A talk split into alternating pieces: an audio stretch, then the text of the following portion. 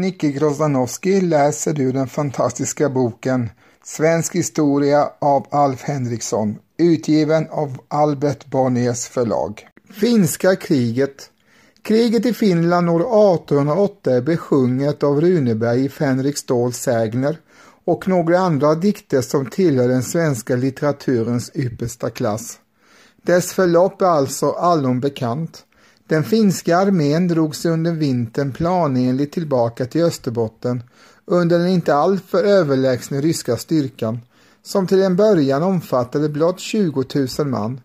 Ryssarna utbredde sig därför utan hinder över hela södra Finland, besatte Åbo, ockuperade Åland och överskeppade en styrka även till Gotland, som besattes utan svårigheter. De började vidare belägra Sveaborg utanför Helsingfors, stödjepunkter för sommarens planerade svenska motoffensiv. På morgonen den 2 mars 1808 anföll ryssarna den svenska förvakten nära Helsingfors och drev densamma utan svårighet tillbaka in i Sveaborg. General Buxhovden, som vid middagstiden anlände till staden, kvarlämnade där endast en observationskår på 2000 man samt fortsatte själv med återstoden av armén norrut. Den lilla observationskåren lämnades förvånansvärt nog i fred och började 15 mars få förstärkning, varefter belägringsbatterier och fästningens inneslutning påbörjades. Men först i april räknade ryssarna inemot 6500 man med 59 artilleripjäser. Hittills hade Kronstedt förhållit sig passiv om man undantar en stark kanonerande på enstaka patruller. Sedan Buxhovden återkommit till Helsingfors och funnit att varken stormning eller formlig belägring borde i första skedet försökas beslöt han att blockera och bombardera fästningen. Första beskjutningen ägde rum 19 och 20 mars men utan betydande resultat.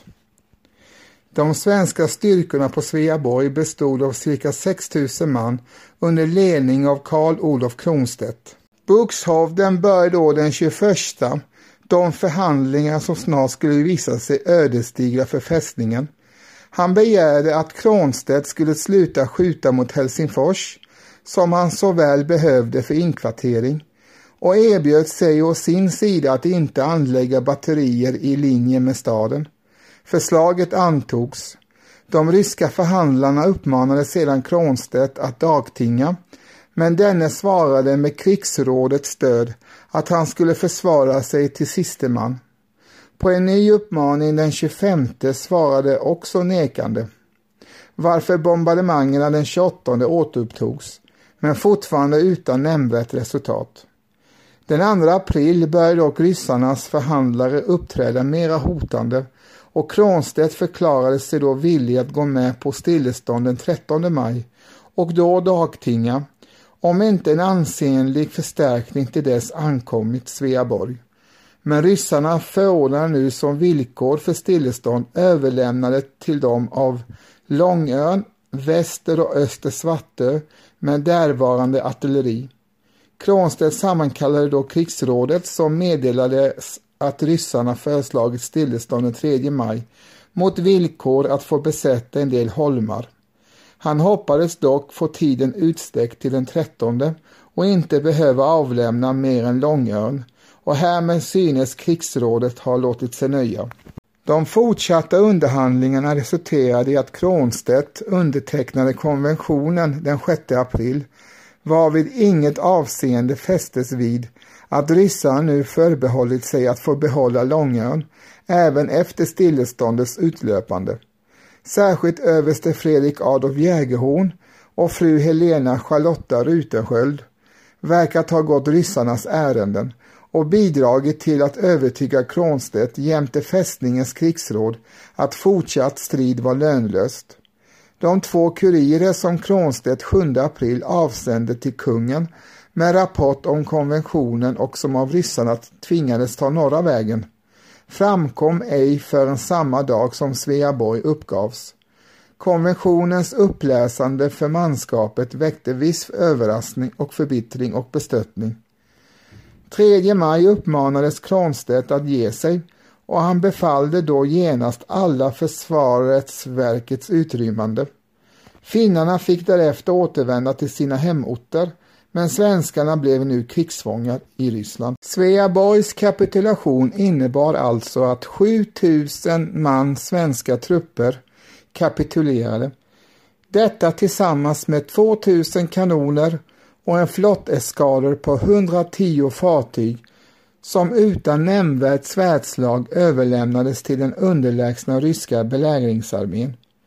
Kronstedt, Jägerhorn och en del andra officerare övergick omedelbart in i rysk tjänst.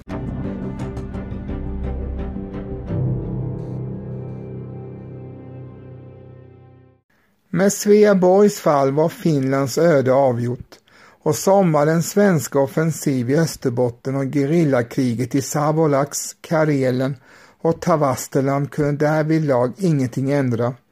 Namnen på en rad strider och träffningar har emellertid gått till litteraturhistorien. Namn som Lappo och Alavo, Virtabro, Sikajoki, Revolax, Jutas, Oravais. Gotland och Åland återtogs redan i maj av svenskarna, men de försök till trupplandsättningar i Finland som gjordes under sommaren misslyckades fullständigt.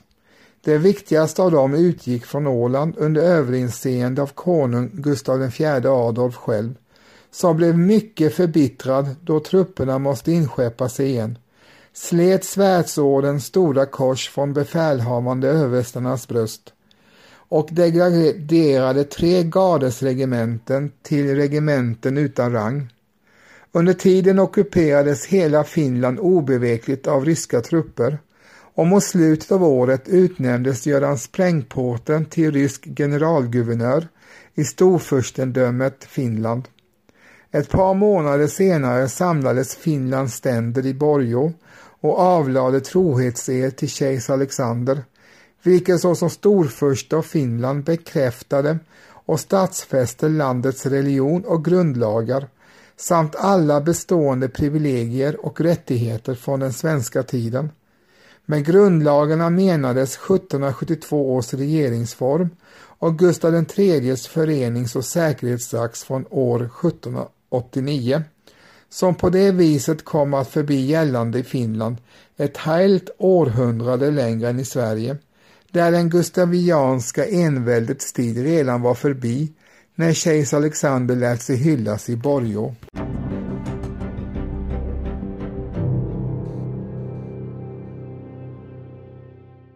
Revolutionen Vintern 1809 var en gruvlig vinter i Sverige. En finanskommitté som tillsattes under hösten hade räknat ut att det skulle behöva 26 miljoner riksdaler för att underhålla krigsmakten detta år och så mycket pengar kunde inte fås fram till närmelsevis. Ett försök att få en del i form av ökande subsidier från England avslogs blankt och ledde till djupa misshälligheter mellan Sverige och dess ende bundsförvant. Gustav IV Adolf bestämde sig då för att ta upp en stor ny krigsgärd vars blotta namn väckte förskräckelse och ovilja i bygderna. En impopulär värnpliktslag hade sett dagen året förut. Den drabbade alla ogifta män mellan 19 och 25 år då de togs ut till lantvärnsbataljoner. Kronan hade emellertid inga medel att utrusta och underhålla dessa och följden blev att många av pojkarna dukade under av sjukdom, svält och köld samtidigt som en invasion av danska trupper från Själland och av ryska från Finland när som helst var att vänta. Ty såväl Ålands hav som Öresund var belagda med is som bar. Sverige syntes gå sin undergång till mötes, skriver Odner och fortsätter med en berömd tirad. Men ännu var ej sista timmen slagen för gamla Sverige. Ännu höll försynen sin skyddande hand däröver. Med detta menade han i att i mars avsattes Gustav IV Adolf.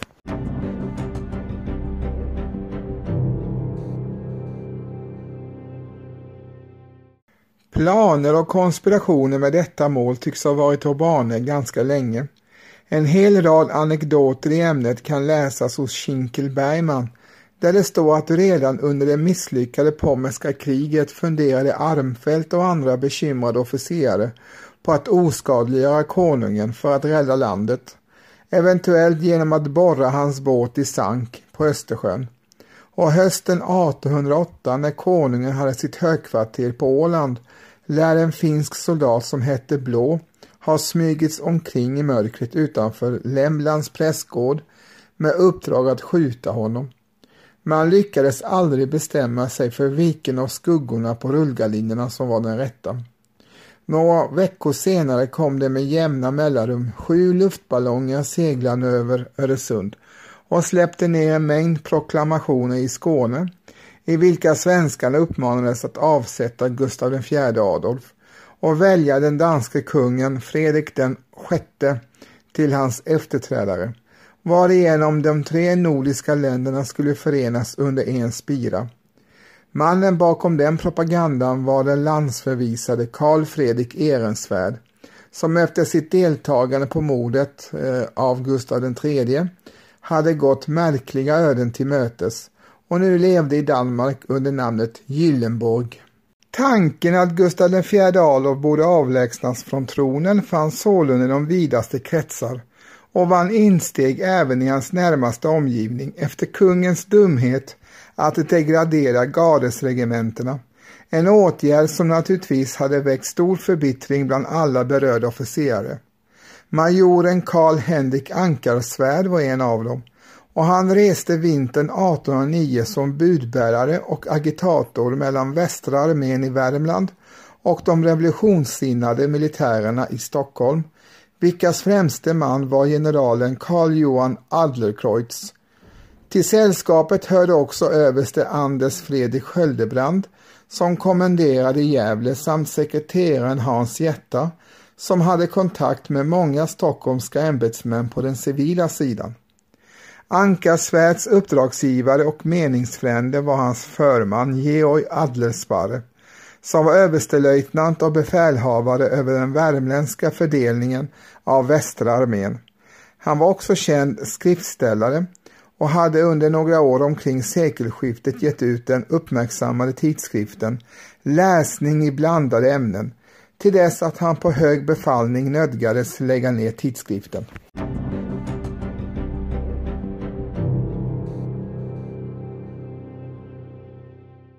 Första mars 1809 var tiden mogen. Med ankarsvärd som mellanhand trädde Adelsparre då i privatunderhandlingar med den fientliga överbefälhavaren på andra sidan norska gränsen, prins Christian August av Augustensburg, och gav honom en vink om vad som förehades. Christian lovade då att under en viss tid inte oroa gränsen varpå Adelsbarren med 6000 man bröt upp från Karlstad och marscherade mot Stockholm, föregången av en proklamation där det hette att död och fördärv skulle drabba en var som ville förlänga Sveriges lidande. Detta var den 7 mars och först den 12 då Adelsbarren redan hade passerat Örebro och bara hade omkring 15 mil kvar till Stockholm fick kungen underrättelse om saken ute på Haga där han bodde med sin familj. Han skyndade naturligtvis in till huvudstaden för att träffa sina mått och steg, skickade genast en del trupper nedåt Sörmland för att möta de upproriska, gav order åt en del höga ämbetsmän att följa honom bort från Stockholm och befallde bankofullmäktige att ta med sig statskassan och göra sammalunda, varjämte de borde ge honom ett förskott på två miljoner riksdaler. Bankofullmäktige vägrade, men tidigt nästa morgon lät kungen dem förstå att Stockholms borgargarde hade order att tvinga dem till denna åtgärd. Gustav IVs avsikt var att bege sig till Skåne, där tolv före befälet. På denne trodde han sig kunna lita på. Revolutionärerna insåg att de måste hindra hans avresa dit om ett inbördeskrig skulle kunna undvikas och vid åtta tiden på morgonen samlade Adelkreutz en del officerare som placerades ut i olika lokaliteter på slottet. Man skickade först fram fältmarskalken Klingspor, han som är illa utmålad av Runeberg för sina reträtter i Finland. Han fick audiens hos konungen i dennes sängkammare och anhöll att han måste låta bli att resa och istället sammankalla rikets ständer, varvid konungen omedelbart fick ett raseriutbrott. Adlercreutz som tillsammans med hovmarskalken Silbersparre och fem officerare befann sig i ett angränsande rum öppnade då dörren till sängkammaren och steg oanmäld in med sina följeslagare, varvid konungen blev stum av häpnad. Adlercreutz meddelade utan omsvep att han på nationens vägnar tänkte hindra kungen att resa sin väg. Varvid denne naturligtvis började ropa förräderi, förräderi och drog sin värja. Adlercreutz grep honom då om livet medan Silversparre och en major Ulfsparre tog eh, värjan ifrån honom. Kungen skrek hela tiden på hjälp. Förräderi, förräderi, de vill mörda mig, hjälp mig från mördarna, hjälp! Några vakthavande officerare och en del livdrabanter hörde ropen, skyndade till och försökte förgäves spränga sängkammardörren, som någon hade låst. Men slutligen lät Adelkreutz öppna dörren talade till drabanterna och lyckades lugna ner dem, varefter han beslutsamt lät arrestera några personer som var kungens tillgivna och ville skynda till hans försvar.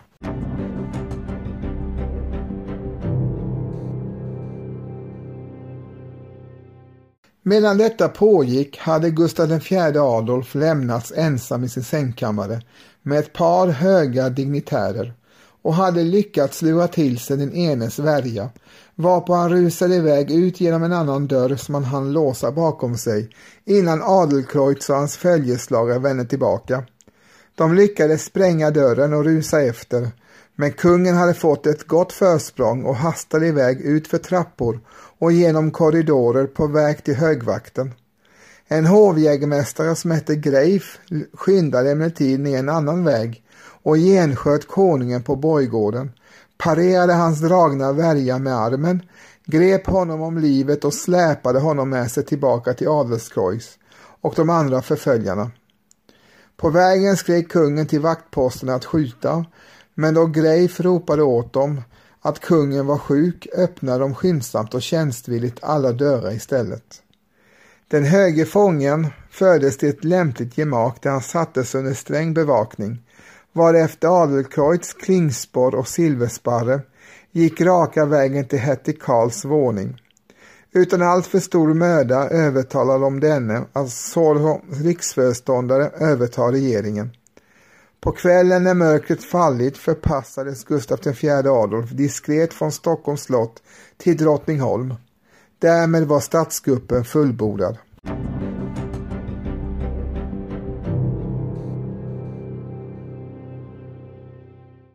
Det nya statsskicket. Adelsparre befann sig alltjämt i Närke när han fick bud om att revolutionen i Stockholm redan var genomförd. Han blev icke odelad glad, ty Adelkreutz och han hade inte samma politiska åsikter och hans egen insats kunde nu framstå som obehövlig, vilket var farligt. Han hade dock under brinnande krig lämnat den gräns han var satt att försvara. Han hade därför inget annat val än att marschera på med hela sin armé, trots både Adelkreutz och hertig Karl skrev till honom och uppmanade honom att komma till Stockholm med ringa följe. Någon vecka efter revolutionen kom han intågande i Stockholm och slog upp sitt högkvarter i ett hus vid Drottninggatan med laddade kanoner framför porten och särskild lösen som han personligen tillviskade vaktposterna.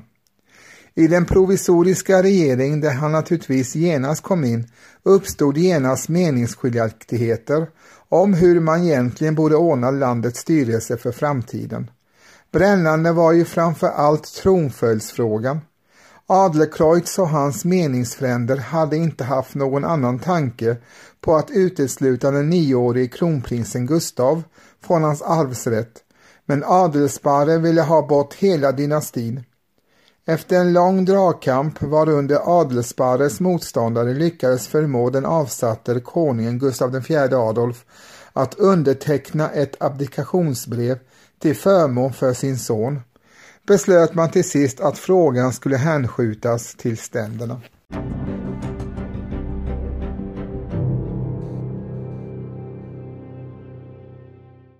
Riksdagen öppnades i Stockholm på 1 maj 1809. Ett av dess första ärenden var naturligtvis att uppsäga Gustav IV Adolf tro och lydnad och uppsägelsen utvidgades till hela hans ett. För att utarbeta en ny regeringsform tillsattes man därefter ett särskilt konstitutionsutskott bestående av tre bönder, tre borgare, tre präster och sex adelsmän. Sekreterare i detta blev Hans Jätta som alltså kom att uträtta det mesta arbetet. Utskottet blev färdigt med sitt viktiga förslag redan i slutet av maj och den 5 juni antogs den nya regeringsformen oförändrad av adeln, prästerna och borgarna. Bondeståndet däremot krävde att ståndsprivilegierna skulle avskaffas och ville ha texten ändrad i överensstämmelse därmed. Först i slutet på månaden undertecknades dess talman regeringsformen efter många löften och mycket lirkande, varvid man lagfäste en del eftergifter som de högre stånden hade förmåtts till. Adeln avstod sålunda från sitt monopol på att äga sätterier och präster och borgare gjorde liknande medgivande. Emellertid var bönderna ändå med på kvällen den 5 juni när alla fyra stånden marscherade upp till slottet och överlämnade regeringsformen till riksföreståndaren Hertig Karl. Han dagtecknade den dagen därpå och hyllades därpå högtidligen som Sveriges nye konung, Karl XIII. Dagen firas ju som nationaldag än idag, tack vare ivriga bemödanden i välsinnade kretsar. Det är dock förståeligt att nationen i stort har haft svårt att känna någon djupare entusiasm inför detta historiska minne.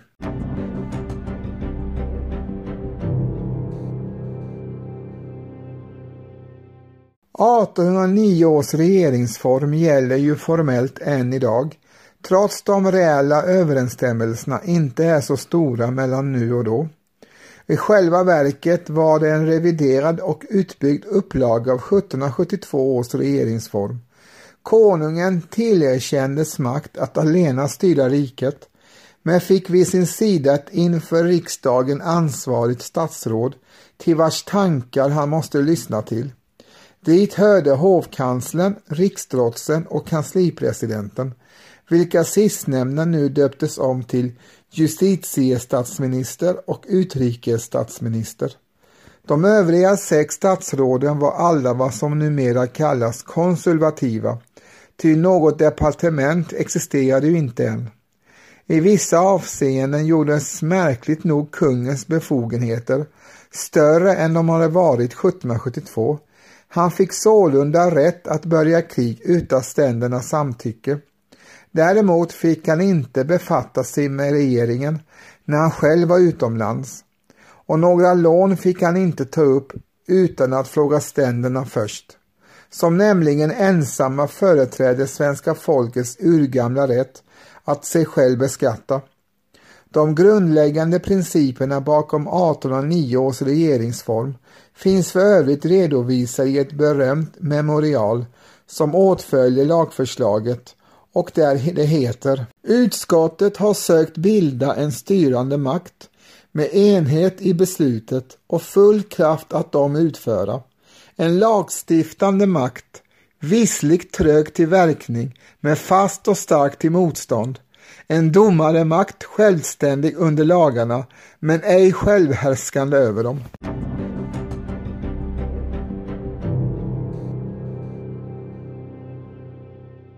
1809 års riksdag som förresten hölls samlad ett helt år och alltså pågick ända till maj 1810 fattade många andra beslut än den om regeringsformen. Man antog sålunda ytterligare några grundlagar, en tryckfrihetsförordning som visserligen inte var vidare välskriven, en riksdagsordning som konserverade ståndsriksdagen men införde en hel del nyheter, bland annat statsrevisionerna och en successionsordning varom mera i ett annat sammanhang. Vidare avskaffade man den så kallade landtullen eller lilla tullen på varor som infördes från landet till städerna och med mycket entusiasm fattade man beslut om ett annat viktigt steg i den nya tiden och anslog över en miljon riksdaler till ett bolag som bildats för att bygga Göta kanal på initiativ av statsrådet Baltasar Bogislaus von Platen. På dennes förslag infördes också ett embryo till allmän värnplikt i Sverige. Lagen som gick ut på att förstärkningsmanskap skulle kunna tas ut bland vapenföra män mellan 20 och 45 år antogs av de tre högre stånden men inte av bönderna. Fast regeringen försökte muta en del av dem berättade Hans Jätta på gamla dagar för historikern och urkundsutgivaren Carl Gustav Styffe.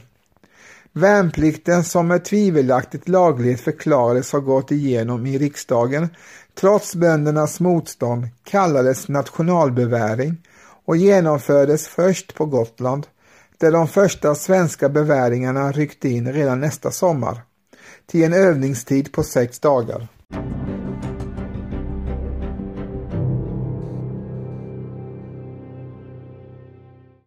Ryssarna i Sverige Medan 1809 års riksdag förberedde sig för framtiden rasade kriget med ryssarna alltjämt. De män som hade genomfört revolutionen räknade alla med att Napoleon skulle vara nöjd och tacksam. De tilltrodde honom också förmågan att nu hjälpa Sverige ut ur dess betryck och den omedelbara följden av deras gärning blev därför att det militära försvaret bröt samman alldeles. När statskuppen ägde rum hade en stor rysk armé tagit sig över till Åland beredd att gå över den islagda havet till svenska sidan. General Georg Karl von Döbeln som med några tusen man stod kvar på Åland fick nu befallning att dra sig tillbaka. Något stillestånd med ryssarna lyckades han inte få till stånd och armén led svåra förluster innan den efter en dygnslång ismarsch kom i land i Grisslehamn. En rysk förtrupp under en av Runeberg besjungne Kulneff följde efter och besatte utan svårighet Grisslehamn med sina kosacker, varvid förskräckelsen blev stor i Stockholm och i hela Roslagen. Men lyckligtvis återvände ryssarna till Åland redan nästa dag. Samtidigt gick emellertid en rysk armékår över Kvarken, vilket var en stor bragd. Ryssarna hade att göra i tre dagar med att klättra över de upptonade blocken av packis och kom därför också alldeles oväntat och tog Umeå. Istället för att anfalla dem gav sig den häpna svenskan in på underhandlingar om fritt avtåg och förband sig att retirera ända till Härnösand. Uppe i nordligaste Västerbotten kapitulerade vid samma tid den sista svensk-finska hären vid en plats som heter Seivis och därmed låg nästan hela Norrland öppet för fienden. När det vårades bröt 8000 man ryska trupper upp från Tornio och marscherade långsamt söderut längs kusten där de intog Piteå och alla andra bebyggda orter i Västerbotten. De stannade emellertid i trakten av Umeå, ty fredsunderhandlingar hade öppnats i det finländska Fredrikshamn och ryssarna hade redan alla fördelarna på sin sida.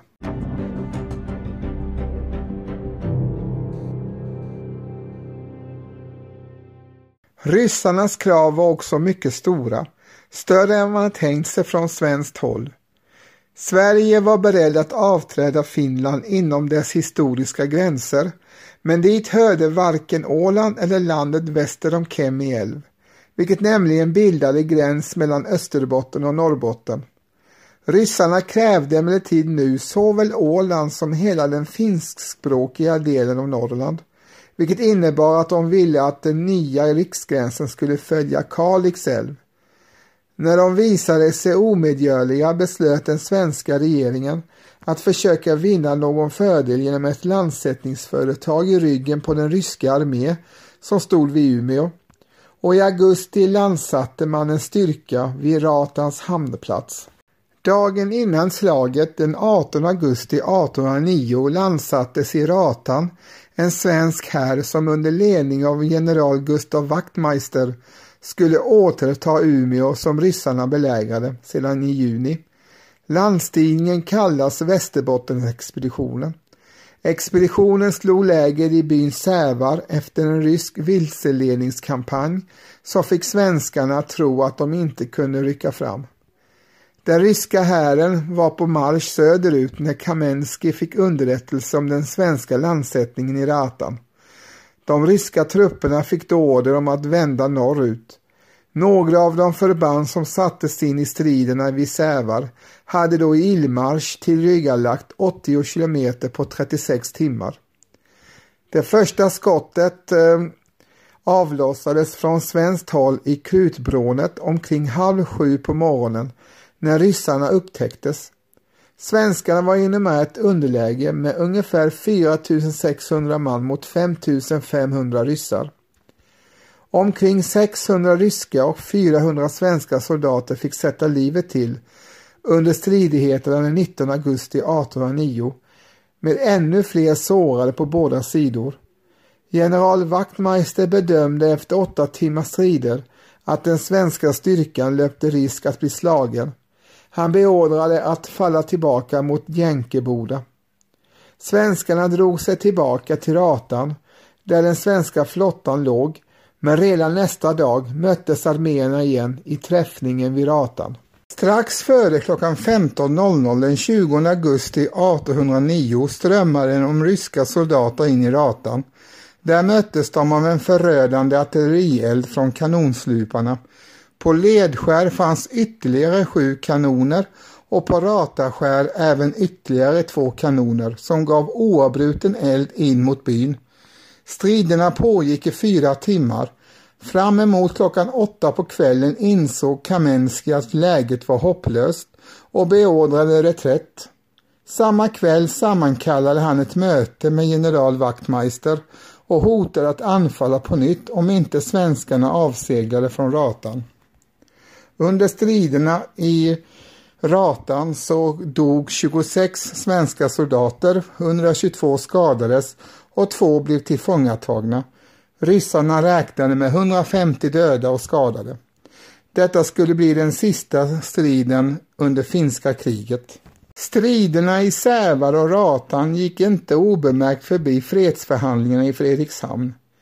I fråga om Åland var ryssarna visserligen obevekliga, men vad beträffade de norrländska områdena gick de efter segt förhandlande med på att Torne och Maunio älvar skulle utgöra gräns mellan rikena, vilket räddade bland annat Kiruna åt Sverige. Freden i Fredrikshamn undertecknades i september 1809. Dess kartbild har blivit bestående. Ni har precis hört mig, Nicke Grozanowski, läsa ett stycke ur den fantastiska boken Svensk historia som är skriven av Alf Henriksson och utgiven av eh, Albert Bonniers förlag.